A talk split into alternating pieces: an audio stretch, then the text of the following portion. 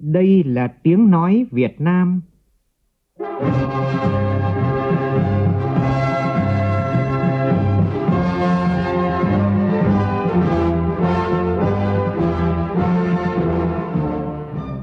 là tiếng nói Việt Nam,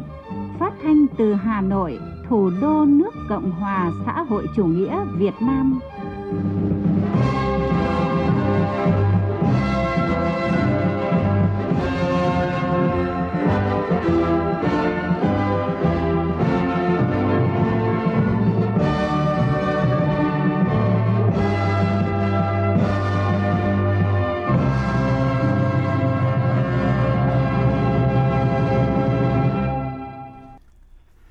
Biên tập viên Đức Hưng kính chào quý vị và các bạn. Mời quý vị và các bạn nghe chương trình Thời sự trưa của Đài Tiếng Nói Việt Nam với những thông tin đáng chú ý sau.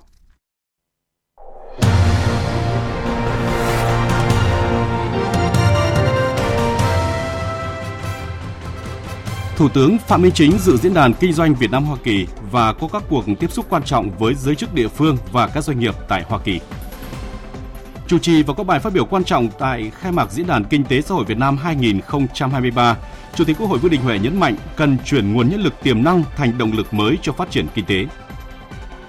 Nhân chuyến thăm chính thức nước ta từ ngày mai đến ngày 25 tháng 9 của Hoàng Thái tử Nhật Bản Akishino và Công Nương, theo lời mời của nhà nước ta, Chương trình có phỏng vấn Đại sứ Đoàn Xuân Hưng, nguyên Thứ trưởng Bộ Ngoại giao, nguyên Đại sứ Việt Nam tại Nhật Bản về những thành tựu đạt được trong quan hệ Việt Nam-Nhật Bản cũng như triển vọng hợp tác song phương thành phố Hồ Chí Minh chính thức thành lập Sở An toàn thực phẩm. Trong phần tin thế giới, Tổng thư ký Liên Hợp Quốc Antonio Guterres kêu gọi thực hiện kế hoạch toàn cầu nhằm giải cứu các mục tiêu phát triển bền vững. Các doanh nghiệp của Liên minh châu Âu lo ngại về một số quy định trong luật phản gián sửa đổi của Trung Quốc.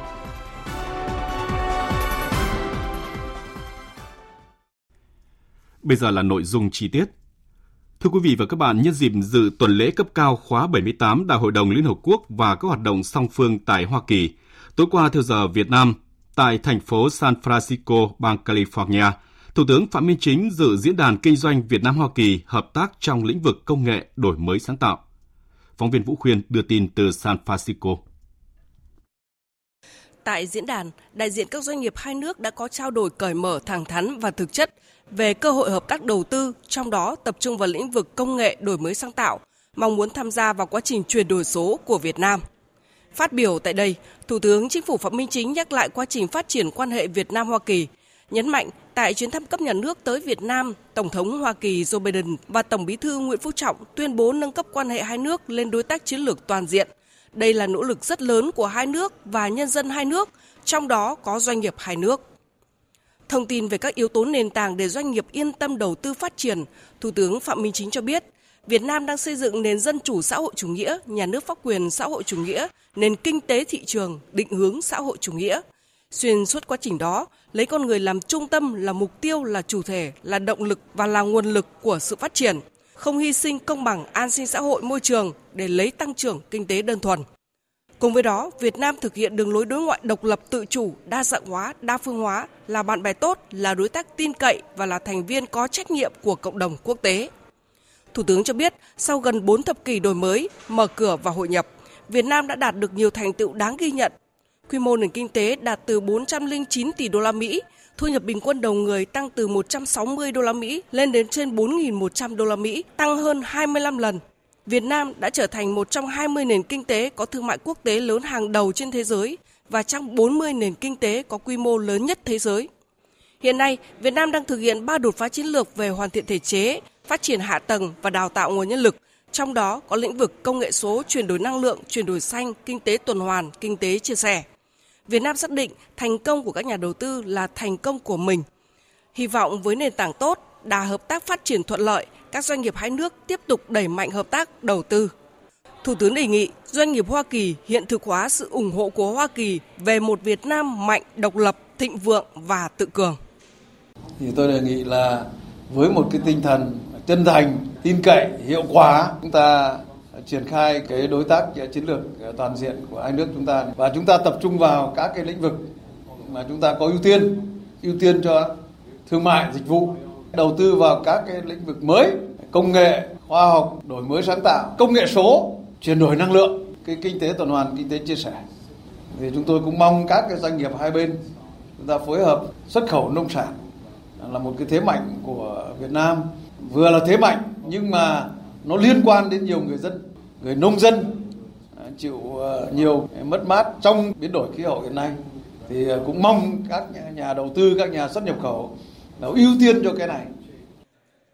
với quan điểm người khỏe giúp người yếu, người trẻ giúp người già, người giàu giúp người thu nhập thấp và với quan điểm gác lại quá khứ, hướng tới tương lai, hàn gắn vết thương chiến tranh, song không phải trong ngày một ngày hai, Thủ tướng Chính phủ mong muốn người dân, doanh nghiệp Hoa Kỳ đến với Việt Nam để chứng kiến sự đổi mới của Việt Nam. Khẳng định chính phủ Việt Nam sẵn sàng mở cửa đón tất cả các doanh nghiệp tới đầu tư kinh doanh đúng pháp luật, ổn định hiệu quả vì sự hùng cường, thịnh vượng của mỗi nước, ấm no, hạnh phúc của người dân.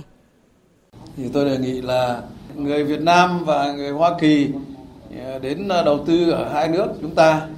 thì mong muốn ờ, những cái người khỏe thì giúp cái người yếu những cái người trẻ thì giúp cho người già những cái người giàu có thì giúp cho cái người còn đang còn thu nhập thấp đấy là cái ờ, chúng tôi mong muốn. Một cái mong muốn nữa chúng tôi lại kêu gọi là hãy đến Việt Nam đầu tư kinh doanh đúng luật pháp hiệu quả mang lại thịnh vượng giàu có hùng mạnh cho hai đất nước cho hai dân tộc chúng ta. Đó là cái hành động thiết thực để hiện thực hóa cái ờ, quan hệ đối tác chiến lược Việt Nam Hoa Kỳ. Và cái đó là cái mà tốt nhất để hàn gắn vết thương, gác lại quá khứ, hướng đến tương lai. Cũng tại diễn đàn, Thủ tướng Chính phủ Phạm Minh Chính và các đại biểu đã chứng kiến lễ trao các thỏa thuận hợp tác trong lĩnh vực công nghệ số, thành phố thông minh, về hợp tác trong lĩnh vực xây dựng trung tâm dữ liệu và kinh doanh dịch vụ điện toán đám mây, sản xuất thử nghiệm lâm sàng các sản phẩm dược sinh học và thiết kế phát triển phần mềm máy tính, ứng dụng mobile và các dịch vụ tư vấn. Trong chuyến công tác, Thủ tướng Phạm Minh Chính đã tiếp đoàn chính trị gia các thành phố vùng vịnh San Francisco, bang California do bà Santhao, thị trưởng thành phố Oakland dẫn đầu. Trước đó, Thủ tướng Phạm Minh Chính đã tiếp đoàn chính trị gia và doanh nghiệp bang Oregon do ông Vince Poster, tránh văn phòng phát triển kinh tế của bang dẫn đầu. Cũng trong sáng nay, Thủ tướng Phạm Minh Chính đã tới thăm, làm việc một số tập đoàn công nghệ Hoa Kỳ tại thung lũng Silicon, Silicon, California, gồm Nvidia, Media và Synopsys. Phóng viên Vũ Khuyên tiếp tục thông tin. NVIDIA là một công ty công nghệ đa quốc gia chuyên thiết kế các bộ xử lý đồ họa, giao diện lập trình ứng dụng cho khoa học dữ liệu và điện toán hiệu năng cao, cũng như hệ thống trên các đơn vị chip cho thị trường điện toán di động và ô tô. Tại Việt Nam, NVIDIA là nhà cung cấp máy chủ và trí tuệ nhân tạo hàng đầu. NVIDIA cũng đã ký thỏa thuận với Viettel với mong muốn trở thành một đối tác của Việt Nam trong quá trình nâng cao năng lực nội địa về AI. Viện Hàn lâm Khoa học và Công nghệ Việt Nam đang nghiên cứu phát triển hệ thống siêu tính toán với chip A100 của NVIDIA nhằm hỗ trợ triển khai các giải pháp AI mới nhất – Hai bên dự kiến hoàn thiện các thủ tục nội bộ và ký kết thỏa thuận hợp tác về nghiên cứu, phát triển, chuyển giao và đào tạo nguồn nhân lực trong lĩnh vực công nghệ bán dẫn vào tháng 10.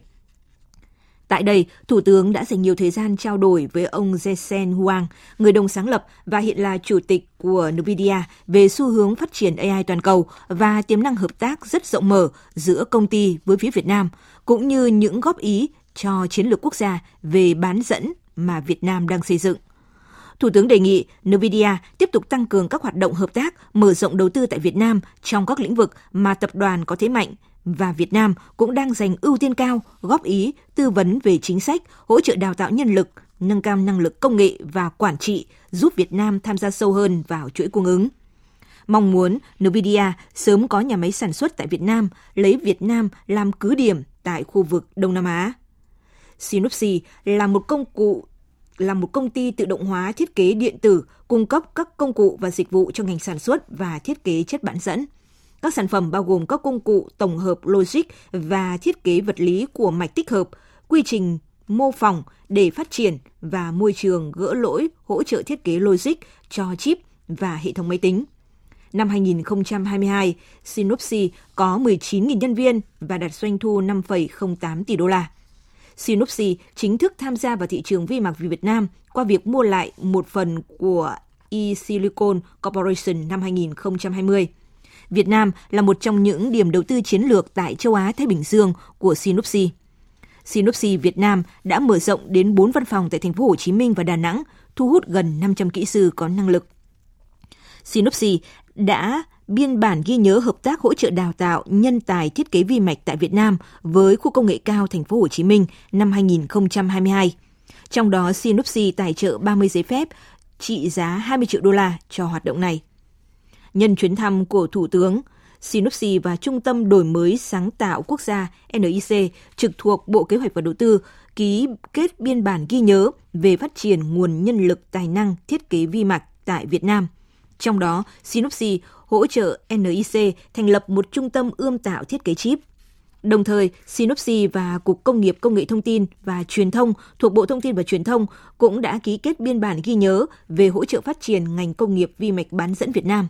Đây là đơn vị chủ trì đang tham mưu xây dựng chiến lược phát triển công nghiệp vi mạch bán dẫn Việt Nam đến năm 2030 và tầm nhìn đến năm 2035. Thủ tướng mong muốn Sinopsi phát huy những kinh nghiệm và kết quả hoạt động tại Việt Nam thời gian qua, có các giải pháp công nghệ, quản lý và tài chính để đóng góp vào quá trình phát triển nhanh, bền vững của Việt Nam, góp phần đào tạo nhân lực chất lượng cao nói chung và trong ngành chip bán dẫn nói riêng cho Việt Nam, đồng thời tạo điều kiện và thu hút mạnh mẽ hơn đội ngũ lao động người Việt tại Hoa Kỳ và làm việc tại Sinopsi. Trong chương trình công tác dạng sáng nay theo giờ Việt Nam, Thủ tướng Phạm Minh Chính đã thăm và nói chuyện tại Đại học Tổng hợp San Francisco. Đây là trường đại học tư thục công giáo lâu đời, được thành lập từ năm 1855 và hiện nằm trong hệ thống các trường đại học quốc gia của Hoa Kỳ. Tính đến thời điểm hiện tại, số lượng sinh viên Việt Nam đứng thứ ba trong số các sinh viên quốc tế của trường với khoảng 80 sinh viên.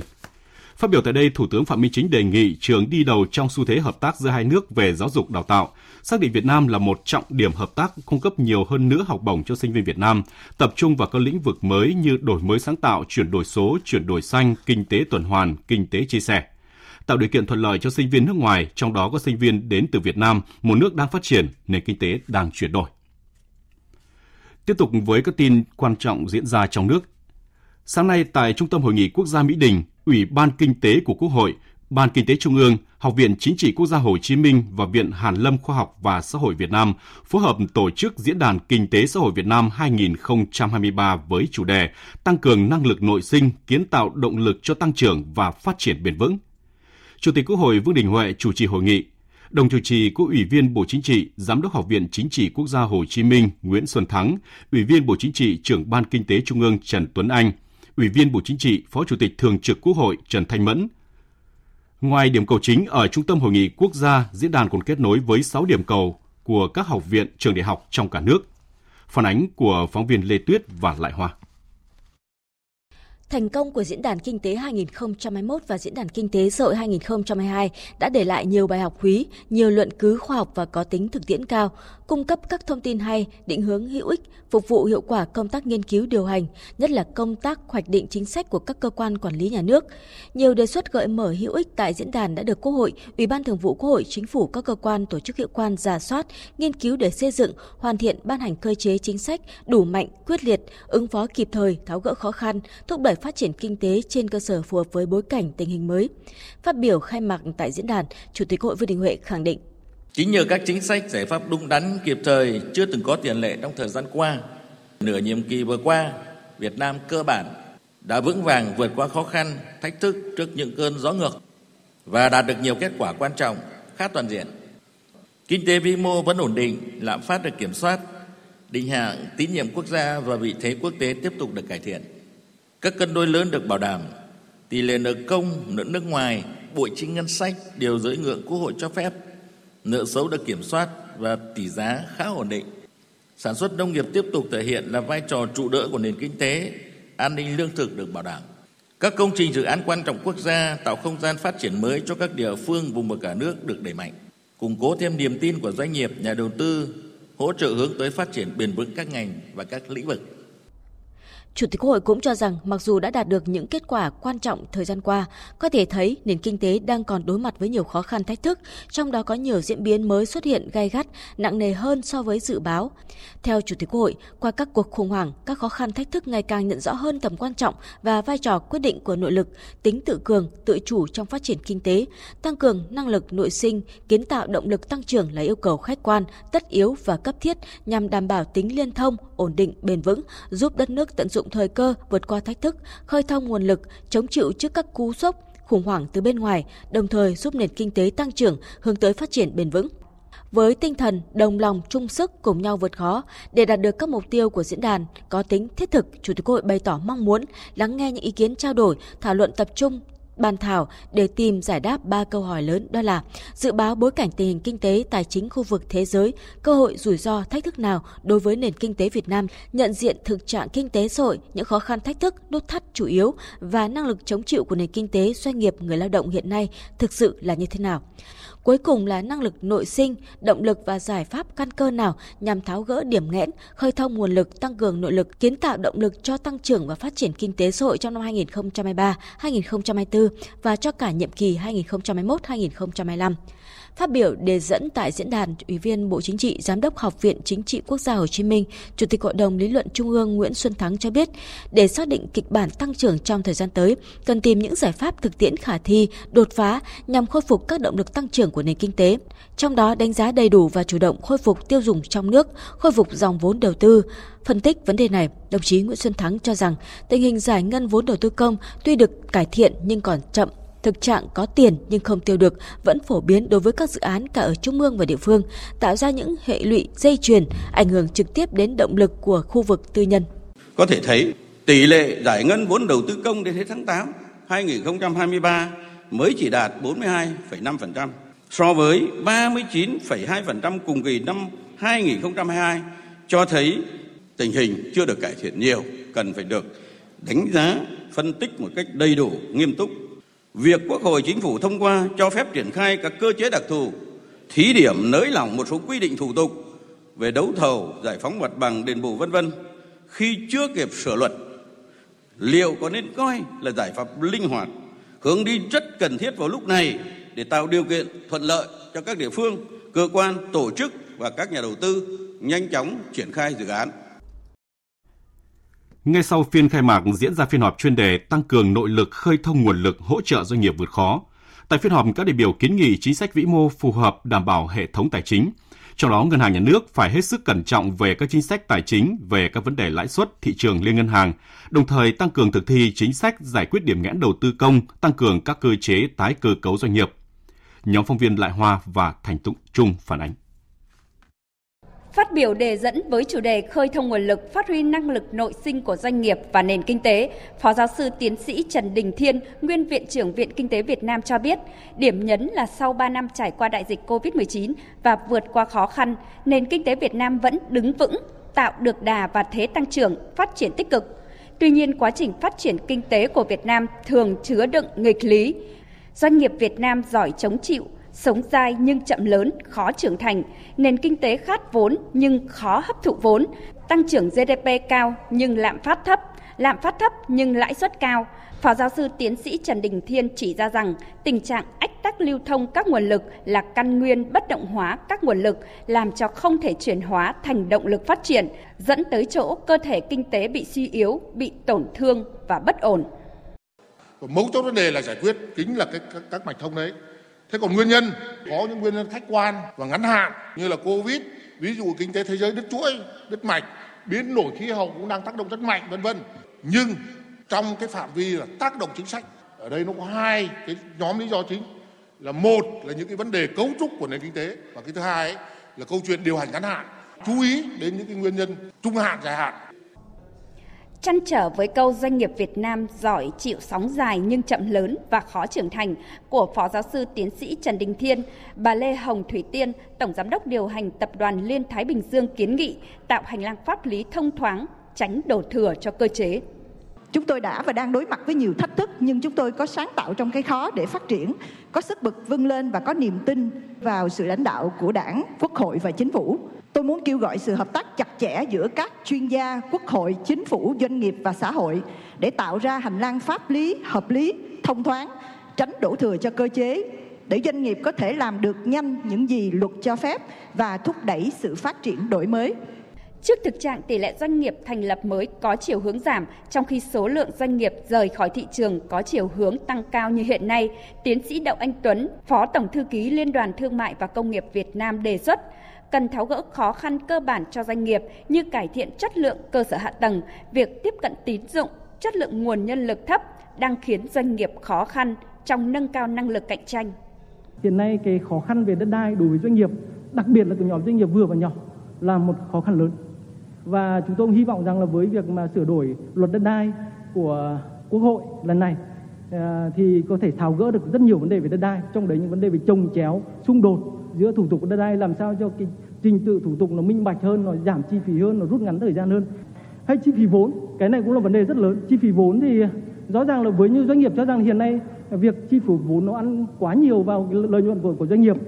À, ngoài ra thì các khoản chi phí khác ngoài ngân sách, một số dự thảo luật hiện nay là tiếp tục đề xuất ra các khoản quỹ thì cái này cũng ta làm tăng chi phí kinh doanh của rất là nhiều doanh nghiệp rất nhiều hay chi phí vận tải và logistics cũng đang cao và chưa có chiều hướng giảm mạnh trong thời gian vừa qua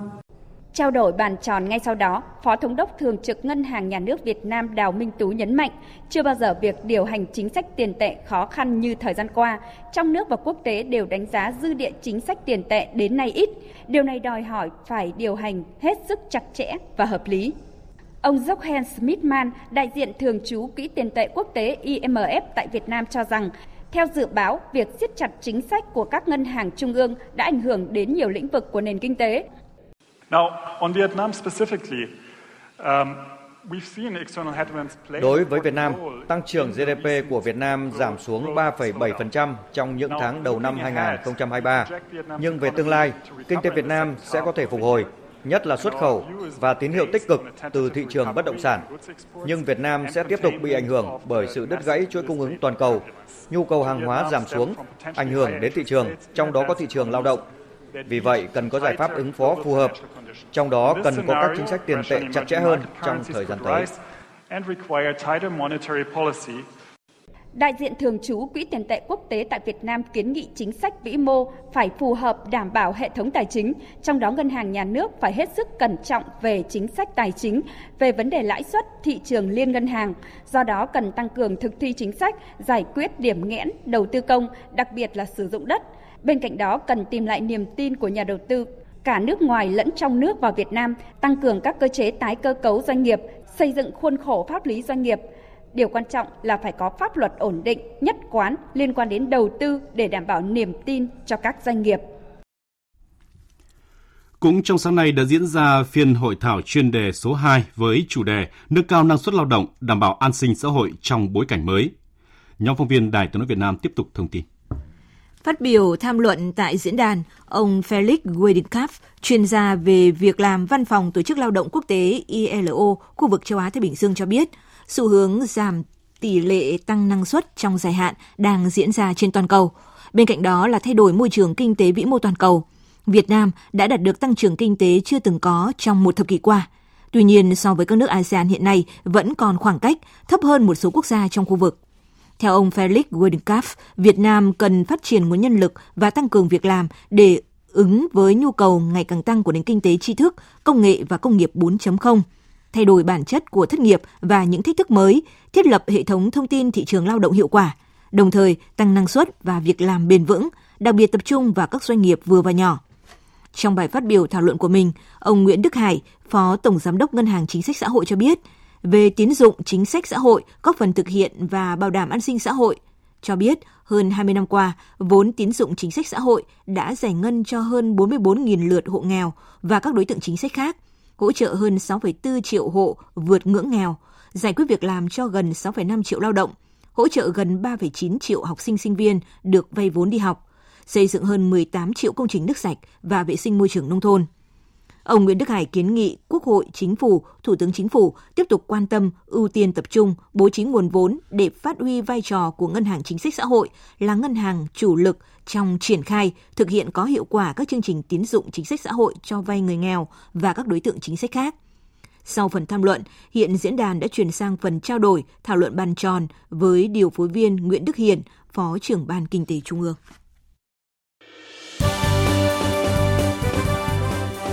Thời sự tiếng nói Việt Nam. Thông tin nhanh. Bình luận sâu. Tương tác đa chiều.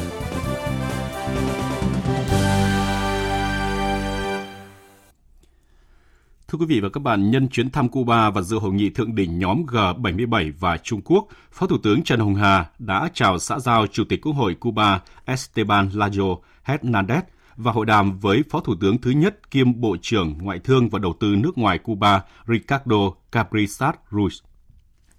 Tại cuộc tiếp, hai bên đã dành nhiều thời gian trao đổi các biện pháp cụ thể tiếp tục thúc đẩy quan hệ hợp tác toàn diện, thực chất và hiệu quả giữa hai nước. Trong đó có việc tiếp tục phối hợp thúc đẩy trao đổi đoàn và tiếp xúc cấp cao cũng như giữa các bộ ngành, doanh nghiệp, tăng cường hơn nữa quan hệ thương mại, đầu tư song phương, tăng cường phối hợp triển khai các kết quả của hội nghị thượng đỉnh G77 và Trung Quốc vừa qua, nhất là về khoa học công nghệ, đổi mới sáng tạo, nỗ lực nâng cao hơn nữa quan hệ hợp tác kinh tế, thương mại, đầu tư, đặc biệt là triển khai hiệu quả các dự án nuôi trồng thủy sản, phát triển ngô, sản xuất lúa gạo, tăng cường hợp tác về công nghệ sinh học, dược phẩm, qua đó góp phần thắt chặt hơn nữa quan hệ chính trị đặc biệt và hợp tác toàn diện Việt Nam-Cuba. Theo thông báo của Bộ Ngoại giao nhận lời mời của nhà nước Cộng hòa xã hội chủ nghĩa Việt Nam, Hoàng Thái tử Nhật Bản Kishino và công nương sẽ thăm chính thức Việt Nam từ ngày mai 20 đến ngày 25 tháng 9. Chuyến thăm Việt Nam của Hoàng Thái tử Nhật Bản Akishino và công nương diễn ra trong bối cảnh quan hệ Việt Nam và Nhật Bản đang trong giai đoạn tốt đẹp nhất. Đặc biệt, chuyến thăm diễn ra nhân dịp hai nước kỷ niệm 50 năm thiết lập quan hệ ngoại giao. Hai nước đang phối hợp chặt chẽ nhằm triển khai thỏa thuận đạt được tại cuộc hội đàm trực tuyến hồi đầu năm giữa Tổng Bí thư Nguyễn Phú Trọng và Thủ tướng Kishida Fumio về tạo đột phá đưa quan hệ hai nước phát triển lên tầm cao mới. Thưa quý vị và các bạn, Việt Nam và Nhật Bản là hai dân tộc có mối quan hệ từ lâu đời với nhiều nét tương đồng về văn hóa. Mối quan hệ này đang ngày càng phát triển và đạt được nhiều thành tựu to lớn và toàn diện trên các lĩnh vực như là chính trị, ngoại giao, kinh tế thương mại, an ninh quốc phòng. Những thành tựu tốt đẹp của lịch sử 50 năm hợp tác, sự tương đồng về lợi ích chiến lược giữa hai bên là động lực để hướng tới nâng tầm quan hệ ngoại giao Việt Nam Nhật Bản lên tầm cao mới, thúc đẩy sự gắn kết giữa hai dân tộc, hai quốc gia ngày càng bền chặt sâu sắc vì lợi ích của nhân dân hai nước, đóng góp tích cực vì mục tiêu hòa bình, ổn định, phồn vinh, hợp tác, phát triển ở khu vực và thế giới. Nhân kỷ niệm 50 năm quan hệ ngoại giao Việt Nam Nhật Bản 1973-2023, phóng viên Đài tiếng nói Việt Nam đã có cuộc phỏng vấn đại sứ Đoàn Xuân Hưng, nguyên Thứ trưởng Bộ Ngoại giao, nguyên đại sứ Việt Nam tại Nhật Bản, Phó Chủ tịch Hội hữu nghị Việt Nam Nhật Bản về những thành tựu đạt được trong quan hệ hợp tác giữa Việt Nam và Nhật Bản cũng như triển vọng hợp tác song phương. Mời quý vị và các bạn cùng nghe. Xin chào đại sứ Đoàn Xuân Hưng. Thưa đại sứ, Việt Nam Nhật Bản đã thiết lập quan hệ đối tác chiến lược sâu rộng trên tất cả các lĩnh vực với đặc điểm nổi bật nhất là sự tin cậy cao. Nhìn lại 50 năm quan hệ ngoại giao, đại sứ có thể cho biết những nét nổi bật trong quan hệ hợp tác song phương thời gian qua giữa Việt Nam và Nhật Bản. Việt Nam Nhật Bản đã trải qua 50 năm có quan hệ ngoại giao và quan hệ hiện nay là ngày càng tốt đẹp, nhất là khi chúng ta thiết lập mối quan hệ đối tác chiến lược sâu rộng vào năm 2014. Cái mối quan hệ đã phát triển từng bước nhưng vững chắc, nay đã đạt đến mức độ chín muồi và khá ổn định. Hiện nay cái độ tin cậy và lòng tin giữa lãnh đạo và nhân dân hai nước ở mức cao, quan hệ đối tác toàn diện trên mọi lĩnh vực ở tầm chiến lược và ngày càng sâu rộng, quan hệ chính trị, ngoại giao thì ngày càng chặt chẽ và tin cậy, quan hệ kinh tế, thương mại ngày càng phát triển. Điểm nữa tôi muốn nhấn đến tức là cái hợp tác giáo dục đào tạo và sử dụng nguồn nhân lực ngày càng phát triển, thể hiện qua cái số lượng sinh viên Việt Nam học tập tại Nhật Bản, số lượng người lao động Việt Nam đang làm việc tại Nhật Bản và đặc biệt là cái quan hệ quốc phòng an ninh chặt chẽ và phát triển. Cái giao lưu văn hóa, giao lưu nhân dân phát triển rất là mạnh. Cái nét khá nổi bật đó là Nhật Bản và Việt Nam đều coi trọng nhau và có sự phối hợp hợp tác chặt chẽ trên các diễn đàn. Nhật Bản cũng là nước đầu tiên mà Việt Nam dự hội nghị cấp cao G7 mở rộng và cũng là nước đầu tiên trong G7 công nhận Việt Nam là nền kinh tế thị trường. Trong cái hợp tác song phương thì hợp tác kinh tế thương mại đầu tư luôn được hai nước Việt Nam Nhật Bản đặc biệt chú trọng, đẩy mạnh toàn diện. Lĩnh vực này được hai bên đẩy mạnh thế nào thưa đại sứ? Trước hết thì ờ, phải nói Nhật Bản là nước cung cấp ODA lớn nhất cho Việt Nam chúng ta. Tổng giá trị tích lũy cho đến nay đã gần 22 tỷ đô la. Việc này cũng giúp chúng ta khá nhiều trong việc xây dựng các cơ sở hạ tầng quan trọng mà để lại dấu ấn lớn cho cái sự phát triển của Việt Nam. Đường xá, cầu, cống, bến cảng, sân bay. Về FDI của Nhật Bản và Việt Nam cũng tiếp tục tăng mạnh Nhật Bản hiện cam kết đầu tư Việt Nam khoảng 70 tỷ đô la. Đứng thứ ba trong số các nhà đầu tư nước ngoài vào Việt Nam và con số này đang tiếp tục tăng lên. Tôi được biết là có khoảng là 5.000 dự án của Nhật Bản Việt Nam và theo khảo sát của Jetro thì cho đến 60% các doanh nghiệp Nhật Bản tiếp tục muốn tăng cường và mở rộng cái đầu tư của họ ở Việt Nam. Thương mại hai nước hiện nay đạt con số đáng kể đã khoảng 50 tỷ đô la và họ là đối tác thương mại lớn thứ tư của Việt Nam. Điều rất đáng nói là hiện nay chúng ta coi hợp tác kinh tế, thương mại, đầu tư là ưu tiên cao trong hợp tác của hai nước. Hai bên đã ký kết những hiệp định như là hiệp định đối tác kinh tế vào năm 2008, các FTA mà hai nước cùng tham gia như là CPTPP, rồi hiệp định FTA giữa ASEAN và Nhật Bản, rồi RCEP. Đặc biệt là tôi muốn nói đến cái sáng kiến chung giữa Việt Nam và Nhật Bản để nhằm tháo gỡ những khó khăn vướng mắt để tạo thuận lợi cho hợp tác hai bên. Thưa đại sứ ạ, với những thành tiệu mà đã đạt được, đại sứ nghĩ sao về cái triển vọng quan hệ hợp tác song phương giữa Việt Nam và Nhật Bản trong thời gian tới ạ? Tôi ờ, rất lạc quan về mối quan hệ giữa Việt Nam và Nhật Bản. Cả hai bên đều đánh giá quan hệ hai nước đang ở giai đoạn tốt đẹp nhất từ trước đến nay. Lãnh đạo hai nước cũng đã thống nhất sẽ nâng quan hệ đối tác chiến lược sâu rộng lên tầm cao mới. Và quyết tâm, ý chí chính trị thì chúng ta thấy là đã có rồi. Và cái tiềm năng dư địa hợp tác còn rất lớn, nhất là trong tình hình mới hiện nay. Do đó tôi tin chắc rằng kỷ niệm 50 năm quan hệ ngoại giao giữa hai nước cũng là dịp rất tốt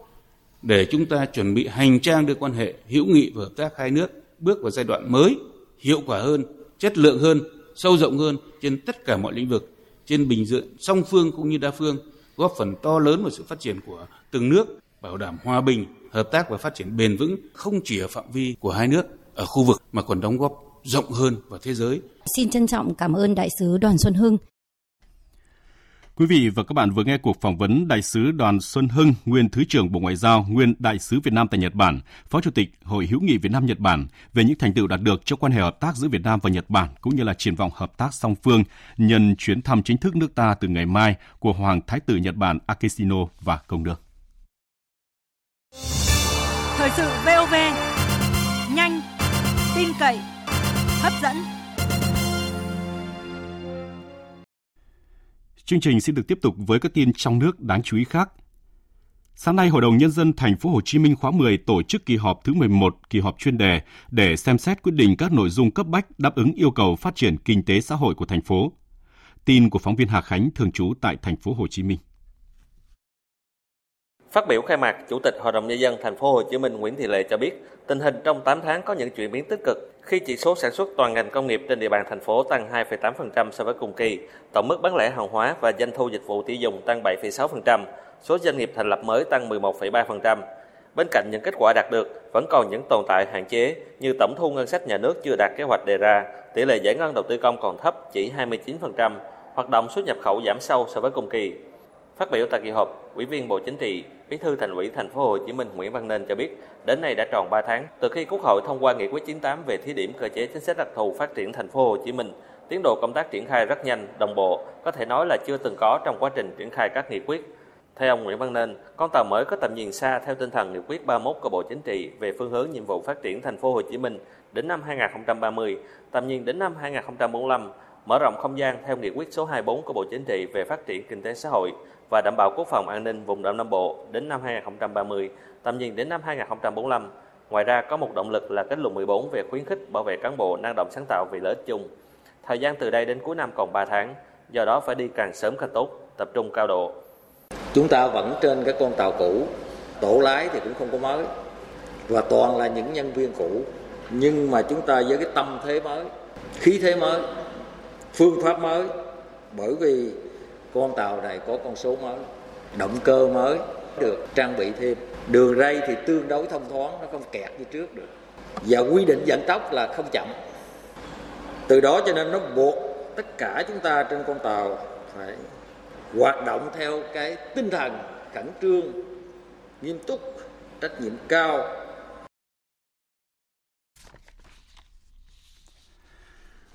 Cũng tại kỳ họp sáng nay, Hội đồng nhân dân thành phố Hồ Chí Minh đã thông qua nghị quyết về thành lập Sở An toàn thực phẩm. Sở An toàn thực phẩm thành phố Hồ Chí Minh sẽ chính thức đi vào hoạt động từ ngày 1 tháng 1 năm 2024. thành phố Hồ Chí Minh sẽ chuyển một số chức năng quản lý nhà nước của Sở Y tế, Sở Nông nghiệp và Phát triển nông thôn, Sở Công Thương như việc thanh tra, kiểm tra, xử lý vi phạm hành chính về an toàn thực phẩm, việc cấp giấy chứng nhận kiểm dịch sản phẩm động vật cho Sở An toàn thực phẩm thành phố. Cũng sáng nay, Hội đồng Nhân dân thành phố đã biểu quyết thông qua nghị quyết ban hành danh mục dự án đầu tư xây dựng nâng cấp mở rộng hiện đại hóa công trình đường bộ hiện hữu được áp dụng loại hợp đồng xây dựng vận hành chuyển giao BOT. Danh sách này gồm 5 dự án khơi thông các cửa ngõ triển khai trong giai đoạn 2023-2028. Phần vốn nhà nước tham gia đầu tư 5 dự án này từ nay đến năm 2025 là hơn 8.300 tỷ đồng. Thưa quý vị và các bạn, còn khoảng 10 ngày nữa là đến Tết Trung Thu. Trên thị trường, các loại bánh Trung Thu tiếp tục ghi nhận sự đa dạng về mẫu mã, chủng loại, người tiêu dùng có nhiều sự lựa chọn. Các siêu thị, cửa hàng cũng triển khai nhiều chương trình khuyến mại hấp dẫn. Phản ánh của phóng viên Bá Toàn. Năm nay bánh trung thu đa dạng về mẫu mã chủng loại có nhiều mức giá khác nhau, từ bình dân đến cao cấp. Theo các nhà sản xuất kinh doanh bánh trung thu, do giá nguyên liệu đầu vào tăng nên giá bán thành phẩm cũng tăng theo. Nhìn chung giá bánh năm nay tăng từ 5 đến 10% so với năm trước. Như bánh nướng, bánh dẻo truyền thống của công ty cổ phần bánh mứt kẹo Hà Nội có mức giá từ 48.000 đến 65.000 đồng một chiếc. Bánh trung thu hữu nghị có giá từ 57.000 đến 68.000 đồng một chiếc. Đặc biệt năm nay so với bánh truyền thống, dòng bánh hiện đại có vị ngọt thanh, có nhiều loại nhân mới để đáp ứng nhu cầu cũng như xuống lựa chọn thực phẩm xanh sạch của người tiêu dùng. Năm nay, nhãn hàng Coop thuộc Sài Gòn Coop nghiên cứu và phát triển các sản phẩm bánh trung thu với độ ngọt vừa phải, sản phẩm không chứa chất bảo quản, giúp người tiêu dùng an tâm lựa chọn. Ông Nguyễn Ngọc Thắng, giám đốc khối vận hành hoạt động Coop Mark kiêm giám đốc marketing Sài Gòn Coop cho biết. Với một chuỗi hôm nay thì à, Sài Gòn đã cùng với nhà sản xuất cũng nghiên cứu những sản phẩm mang tính à, chất lượng với giá thành hợp lý, đặc biệt là sản phẩm chúng ta hướng về sức khỏe, hướng về à, môi trường xanh và chúng ta cũng đơn giản hóa cái bánh trung thu, không còn là những bánh cầu kỳ như một cái sản phẩm mùa thu, mùa đoàn viên của dân tộc bánh nét văn hóa. Thì cái bánh trung thu này chúng tôi hướng đến là những cái bánh trung thu thông thường, những cái thiết yếu hàng ngày. Và chúng tôi cũng đơn giản hóa cái bao bì, đơn giản hóa hình thức để làm sao cho giá cả hợp lý để mọi người dân có thể tiếp cận được trên các trang thương mại điện tử như Tiki, Shopee, Lazada cũng như các nền tảng xã hội như Facebook, TikTok, Zalo, bánh trung thu cũng được chào bán khá rộn ràng với đầy đủ chủng loại, đa dạng về mẫu mã và giá cả. Ngoài các thương hiệu nổi tiếng thì cũng có nhiều sản phẩm bánh trung thu nhập khẩu và do các cá nhân tự làm. Chị Nguyễn Thị Hiền ở quận Hoàn Kiếm, Hà Nội cho biết.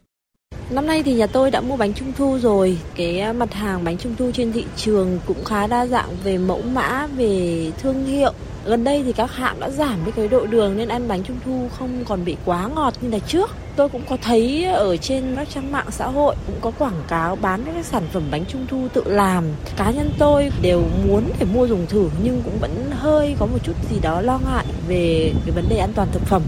Để đảm bảo an toàn thực phẩm cũng như sức khỏe cho người tiêu dùng trong dịp Tết Trung thu, các chuyên gia về lĩnh vực an toàn thực phẩm khuyến cáo người tiêu dùng nên mua bánh Trung thu tại các cơ sở có uy tín, đảm bảo an toàn vệ sinh thực phẩm, cần chọn các sản phẩm có nguồn gốc rõ ràng như có tên của nhà sản xuất, địa chỉ nơi sản xuất, thời hạn sử dụng, hướng dẫn sử dụng.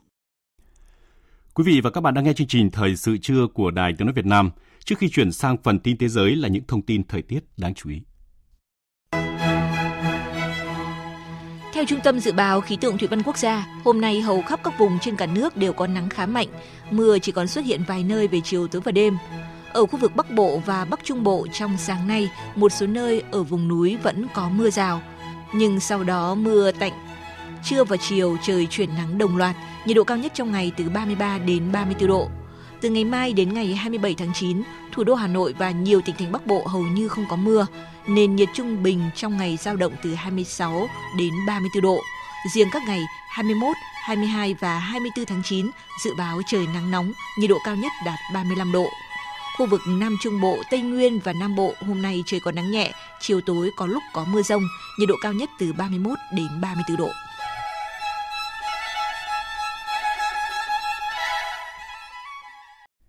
Chuyển sang phần tin thế giới. Hội nghị thượng đỉnh về các mục tiêu phát triển bền vững chính thức khai mạc tại trụ sở Liên Hợp Quốc ở thành phố New York, Mỹ. Đây là một trong năm sự kiện thượng đỉnh diễn ra trong khuôn khổ tuần lễ cấp cao Đại hội đồng Liên Hợp Quốc khóa 78. lãnh đạo các nước, giới doanh nghiệp và các tổ chức quốc tế sẽ cùng nhau tìm ra giải pháp nhằm thúc đẩy việc đạt được các mục tiêu phát triển bền vững từ nay đến năm 2030. Biên tập viên Thu Hoài thông tin. Phát biểu khai mạc hội nghị, Tổng thư ký Liên Hợp Quốc Antonio Guterres đã kêu gọi một cuộc giải cứu toàn cầu đối với các mục tiêu phát triển bền vững. Eight years ago, member states gathered in the hall 8 năm trước, các quốc gia thành viên đã tập trung tại hội trường để thông qua các mục tiêu phát triển bền vững với sự theo dõi của cả thế giới, trong đó có 193 bạn trẻ ở ban công cầm ngọn đèn xanh hy vọng. Các nhà lãnh đạo đã đưa ra lời hứa về một thế giới sức khỏe, tiến bộ và cơ hội cho tất cả mọi người. Lời hứa không bỏ lại ai phía sau. Tuy nhiên, ngày nay chỉ có 15% trong số các mục tiêu phát triển bền vững là đi đúng hướng và nhiều mục tiêu đang đi ngược lại. Thay vì không để ai bị bỏ lại phía sau, chúng ta có nguy cơ bị tụt hậu trong việc thực hiện các mục tiêu phát triển bền vững. Vì vậy, các mục tiêu phát triển bền vững cần một kế hoạch giải cứu toàn cầu. Hội nghị dự kiến thông qua một tuyên bố chính trị dài 10 trang, trong đó thừa nhận các mục tiêu đang gặp nguy hiểm khi tiến độ triển khai quá chậm và thậm chí là bị thụt lùi về mức trước năm 2015. Văn kiện cũng tái khẳng định cam kết của các nhà lãnh đạo trong việc đạt được các mục tiêu phát triển bền vững. Một trong những sáng kiến quan trọng được đưa ra để thực hiện các mục tiêu phát triển bền vững là bù đắp những điều kiện thị trường đầy thách thức mà các nước đang phát triển phải đối mặt. Trong khuôn khổ tuần lễ cấp cao khóa 78 Đại hội đồng Liên Hợp Quốc chính thức khai mạc hôm nay và kéo dài trong thời gian 7 ngày, tất cả các nhà lãnh đạo thế giới sẽ có bài phát biểu quan trọng nhằm đưa ra các thông điệp về chương trình nghị sự từ nay đến năm 2030. Trước thềm phiên họp, nhiều thông điệp đã được phát đi, trong đó có các cam kết đối với các mục tiêu phát triển bền vững. Biên tập viên Hồng Nhung thông tin. Phát biểu trước báo giới hôm qua, đại diện cấp cao phụ trách các chính sách đối ngoại và an ninh Liên minh châu Âu, Joseph Borrell đã đặt ra những ưu tiên của các nước thành viên Liên minh châu Âu trong khóa họp này. Sustainable Development Goals Chúng tôi sẽ dành khoản đầu tư 300 tỷ đô la để thực hiện các mục tiêu phát triển bền vững nhằm đưa chương trình nghị sự năm 2030 đi đúng hướng. Vấn đề thứ hai là khí hậu và môi trường. Chắc chắn chúng tôi phải thúc đẩy các cam kết chung trước Hội nghị Liên Hợp Quốc về biến đổi khí hậu COP28. Đối với chúng tôi, việc thực hiện đầy đủ thỏa thuận Paris sẽ vẫn là ưu tiên hàng đầu trong hành động của chúng tôi. Chia sẻ quan điểm này với đại diện cấp cao phụ trách các chính sách đối ngoại và an ninh của Liên minh châu Âu, Bộ trưởng các vấn đề châu Âu và đối ngoại của Pháp Catherine Colonna hôm qua cũng đã nhấn mạnh đến những tiến triển trong việc thúc đẩy các mục tiêu phát triển bền vững của nước này. Mesdames et messieurs les chefs d'État ou de gouvernement, mesdames et messieurs, các mục tiêu phát triển bền vững được thông qua năm 2015 đã làm thay đổi sâu sắc hiểu biết của chúng ta về phát triển, vốn phải gắn liền với phát triển bền vững. Chúng ta phải chống lại nghèo đói, biến đổi khí hậu và mất đa dạng sinh học. Không có lối thoát nghèo nào bền vững nếu chúng ta không đồng thời cung cấp nền giáo dục có chất lượng, củng cố hệ thống y tế, xây dựng các thể chế bảo vệ nhân quyền, hành động vì bình đẳng giới và bảo vệ hành tinh. Trước thềm tuần lễ cấp cao khóa 78, Tổng thống Brazil Lula da Silva đã gửi đến Liên Hợp Quốc những thông điệp về phát triển bền vững của nước này. Thông điệp đã được Tổng thư ký kiêm Chủ tịch Ủy ban Quốc gia về mục tiêu phát triển bền vững của Brazil công bố trước báo giới hôm qua, với mong muốn không có quốc gia nào bị bỏ lại phía sau. Senhoras, senhores, vào năm 2023, chúng tôi sẽ dành 35 tỷ đô la để nối lại chương trình Bolsa Familia, một chính sách thu nhập tối thiểu dành cho 54 triệu người. Chúng tôi sẽ tạo ra một khuôn khổ tài chính mới, khởi xướng cải cách thuế rộng rãi và khởi động kế hoạch tăng tốc tăng trưởng cùng với các khoản đầu tư khoảng 340 tỷ đô la. Phát biểu sau đối thoại kỹ thuật số cấp cao Liên minh châu EU Trung Quốc hôm qua, Phó Chủ tịch Ủy ban châu EC Vera Jourova cho biết Liên minh châu Âu sẽ thảo luận cụ thể với Trung Quốc để đề xuất tạo ra một số loại liên kết thông tin giúp các doanh nghiệp EU hiểu và tuân thủ luật phản gián sửa đổi của Trung Quốc. Luật phản gián sửa đổi của Trung Quốc có hiệu lực từ ngày 1 tháng 7 vừa qua đưa ra một loạt các quy định nghiêm ngặt về chuyển giao thông tin. Theo đó, toàn bộ tài liệu, dữ liệu, hồ sơ và những thứ liên quan đến an ninh và lợi ích quốc gia đều được bảo vệ như là bí mật quốc gia. Luật cũng cấm chuyển giao bất kỳ thông tin nào liên quan đến an ninh quốc gia và mở rộng định nghĩa của hoạt động gián điệp. Tổ chức Văn hóa, Giáo dục và Khoa học của Liên Hợp Quốc UNESCO công nhận Takalik Abad, thành phố cổ của Guatemala là di sản thế giới. Đây là thành phố có lịch sử 1.700 năm trải dài từ nền văn minh Olmec sang thời kỳ đầu của nền văn hóa Maya. Biên tập viên Mỹ Hà thông tin. Takalik Abad là một công viên khảo cổ nằm trên bờ biển Thái Bình Dương của Guatemala. Thành phố này có vai trò chính trong quá trình chuyển đổi từ nền văn minh, Olmec, sang văn hóa Maya. Đây là một trong những trung tâm kinh tế và văn hóa quan trọng nhất ở miền nam Guatemala trong thời kỳ tiền Colombia. Công viên nằm ở độ cao 600 mét so với mực nước biển trên sườn dốc của chuỗi núi lửa chạy dọc bờ biển Thái Bình Dương. Cho đến ngày nay, nhiều đồ chế tác và phế tích được phát hiện tại công viên khảo cổ quốc gia Takalik Abad của Guatemala đã ghi dấu giai đoạn chuyển tiếp từ văn hóa Olmec sang đầu kỷ nguyên văn minh Maya. Di chỉ này cũng có chứa nhiều kiến trúc Maya thời kỳ đầu.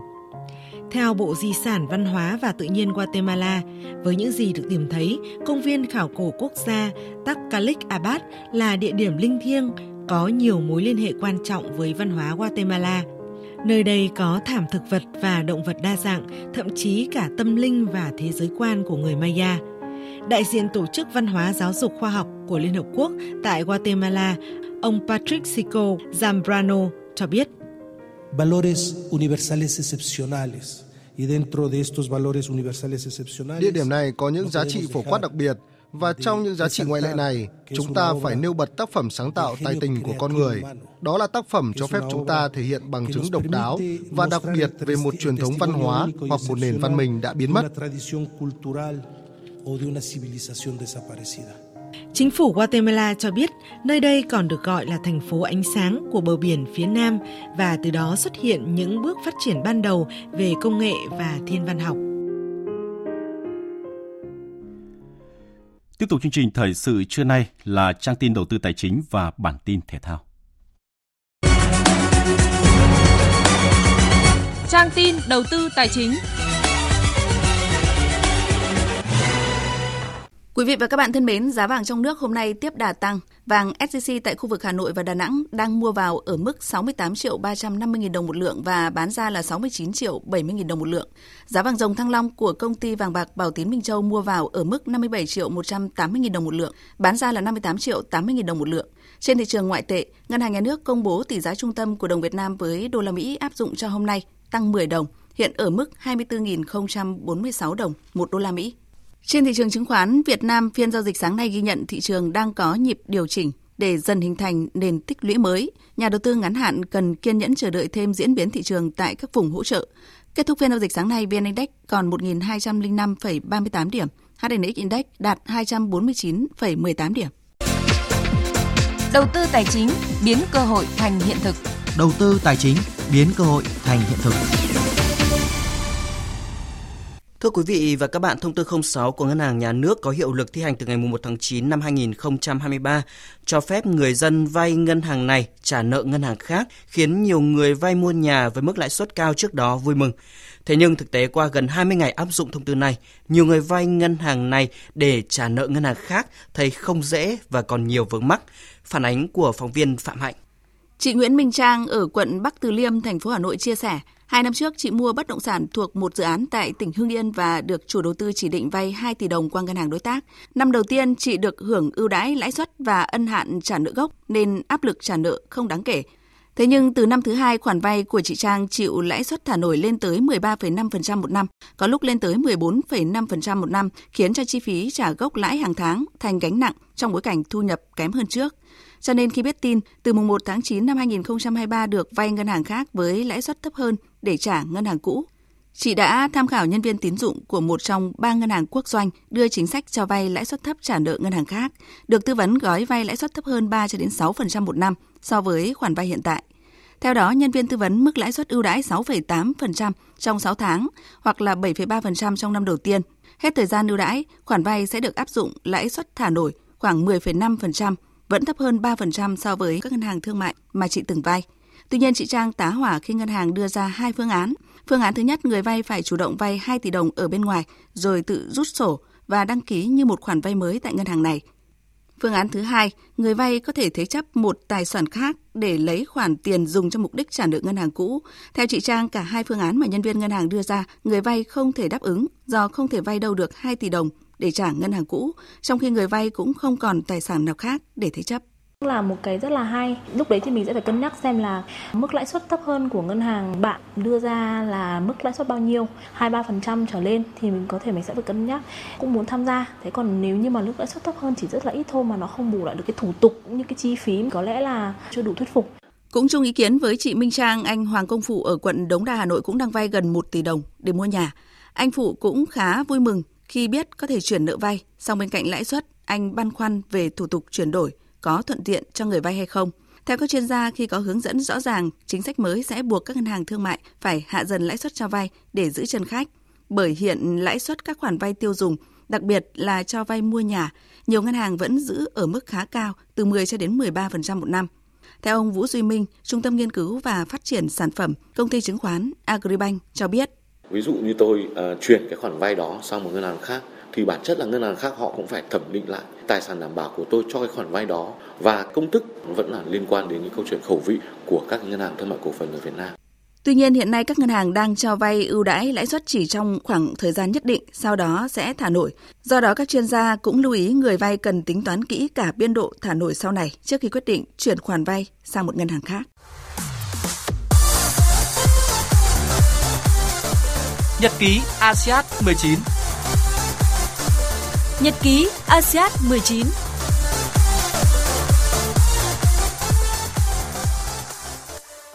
Thưa quý vị và các bạn, hôm nay các môn thi đấu đầu tiên của ASEAN 19 diễn ra, đánh dấu sự khởi đầu cho gần 20 ngày tranh tài sôi động của kỳ Á vận hội tại Hàng Châu, Trung Quốc.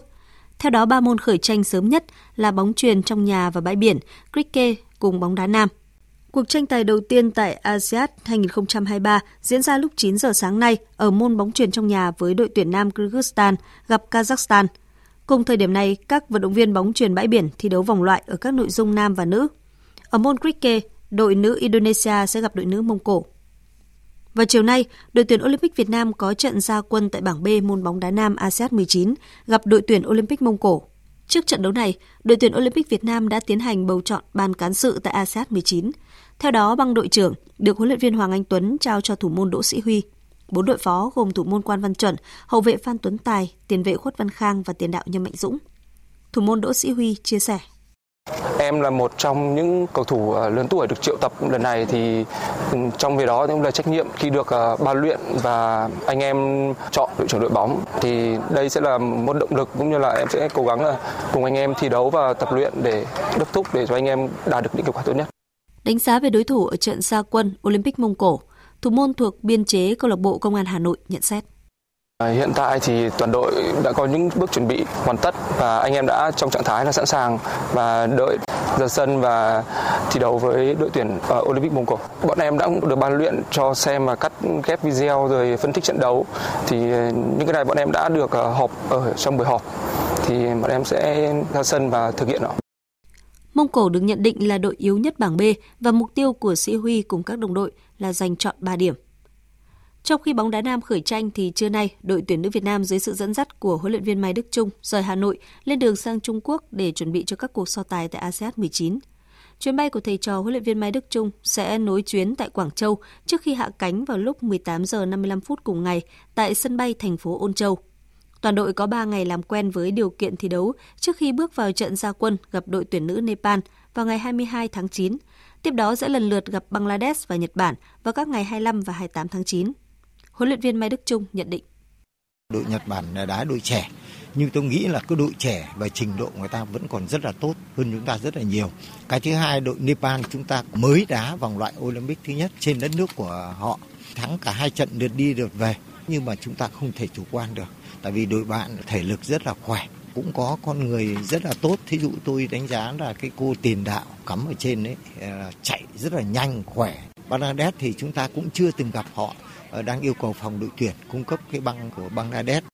Hành trình ASEAN lần này có 3 sự vắng mặt đáng chú ý gồm Trương Thị Kiều, Vũ Thị Hoa và Huỳnh Như. Trong đó Huỳnh Như không về do vướng lịch thi đấu ở giải vô địch Bồ Đào Nha cùng câu lạc bộ Lanh. Hai người còn lại chưa bình phục chấn thương. Thành tích tốt nhất của đội tuyển nữ ở ASEAN là vào bán kết năm 2014. Dự báo thời tiết Tin dự báo thời tiết chiều và đêm nay, phía Tây Bắc Bộ chiều nắng, chiều tối và đêm có mưa rào và rông vài nơi, nhiệt độ từ 24 đến 34 độ. Phía Đông Bắc Bộ chiều nắng, chiều tối và đêm có mưa rào và rông vài nơi, nhiệt độ từ 24 đến 34 độ. Khu vực từ Thanh Hóa đến Thừa Thiên Huế chiều nắng, chiều tối và đêm có mưa rào và rông vài nơi, nhiệt độ từ 24 đến 34 độ. Khu vực từ Đà Nẵng đến Bình Thuận chiều nắng, chiều tối và đêm có mưa rào và rông rải rác, nhiệt độ từ 24 đến 34 độ. Tây Nguyên chiều nắng, chiều tối và tối có mưa, mưa rào rải rác và có nơi có rông, đêm không mưa, nhiệt độ từ 20 đến 31 độ. Nam Bộ chiều nắng, chiều tối và tối có lúc có mưa rào và rông, đêm không mưa, nhiệt độ từ 24 đến 34 độ. Khu vực Hà Nội chiều nắng, chiều tối và đêm có mưa rào và rông vài nơi, nhiệt độ từ 25 đến 34 độ. Tiếp theo là dự báo thời tiết biển, Bắc Vịnh Bắc Bộ có mưa rào và rông vài nơi, tầm nhìn xa trên 10 km, gió Đông Nam cấp 3, cấp 4. Nam Vịnh Bắc Bộ và vùng biển từ Quảng Trị đến Quảng Ngãi, từ Bình Định đến Ninh Thuận có mưa rào và rông vài nơi, tầm nhìn xa trên 10 km, gió nhẹ. Vùng biển từ Bình Thuận đến Cà Mau, chiều có mưa rào và rông rải rác, từ đêm có mưa rào và có nơi có rông, tầm nhìn xa trên 10 km, giảm xuống từ 4 đến 10 km trong mưa, gió nhẹ. Vùng biển từ Cà Mau đến Kiên Giang, Vịnh Thái Lan, khu vực giữa và Nam Biển Đông, khu vực quần đảo Trường Sa thuộc tỉnh Khánh Hòa có mưa rào và rông vài nơi, tầm nhìn xa trên 10 km, gió nhẹ. Khu vực Bắc Biển Đông và khu vực quần đảo Hoàng Sa thuộc thành phố Đà Nẵng có mưa rào và rông vài nơi, tầm nhìn xa trên 10 km, gió Đông Bắc đến Đông cấp 3, cấp 4. Quý vị và các bạn đang nghe chương trình Thời sự trưa của Đài Tiếng Nói Việt Nam. Trước khi kết thúc chương trình, chúng tôi xin tóm lược một số tin chính vừa phát trì và phát biểu quan trọng tại khai mạc Diễn đàn Kinh tế Xã hội Việt Nam 2023, Chủ tịch Quốc hội Vương Đình Huệ nhấn mạnh cần chuyển nguồn nhân lực tiềm năng thành động lực mới cho phát triển kinh tế. Ngay sau phiên khai mạc diễn ra phiên họp chuyên đề tăng cường nội lực, khơi thông nguồn lực, hỗ trợ doanh nghiệp vượt khó và nâng cao năng suất lao động, đảm bảo an sinh xã hội trong bối cảnh mới. Hội đồng nhân dân thành phố Hồ Chí Minh đã thông qua nghị quyết thành lập Sở An toàn thực phẩm. Nghị quyết có hiệu lực thi hành từ ngày 1 tháng 1 năm 2024 đây là Sở An toàn Thực phẩm đầu tiên của cả nước. Phát biểu tại phiên khai mạc hội nghị thượng đỉnh các mục tiêu phát triển bền vững diễn ra bên lề khóa họp Đại hội đồng Liên Hợp Quốc lần thứ 78 tại New York, Mỹ, Tổng thư ký Liên Hợp Quốc Guterres kêu gọi các hành động nhằm giảm tỷ lệ người nghèo đói cũng như thúc đẩy các hành động khí hậu. Tới đây chúng tôi cũng xin kết thúc chương trình thời sự trưa nay của Đài Tiếng nói Việt Nam. Chương trình do các biên tập viên Đức Hưng, Bùi Chuyên, Lan Anh, Nguyễn Hằng cùng kỹ thuật viên Việt Thái phối hợp sản xuất và thực hiện, chịu trách nhiệm nội dung Nguyễn Thị Tuyết Mai.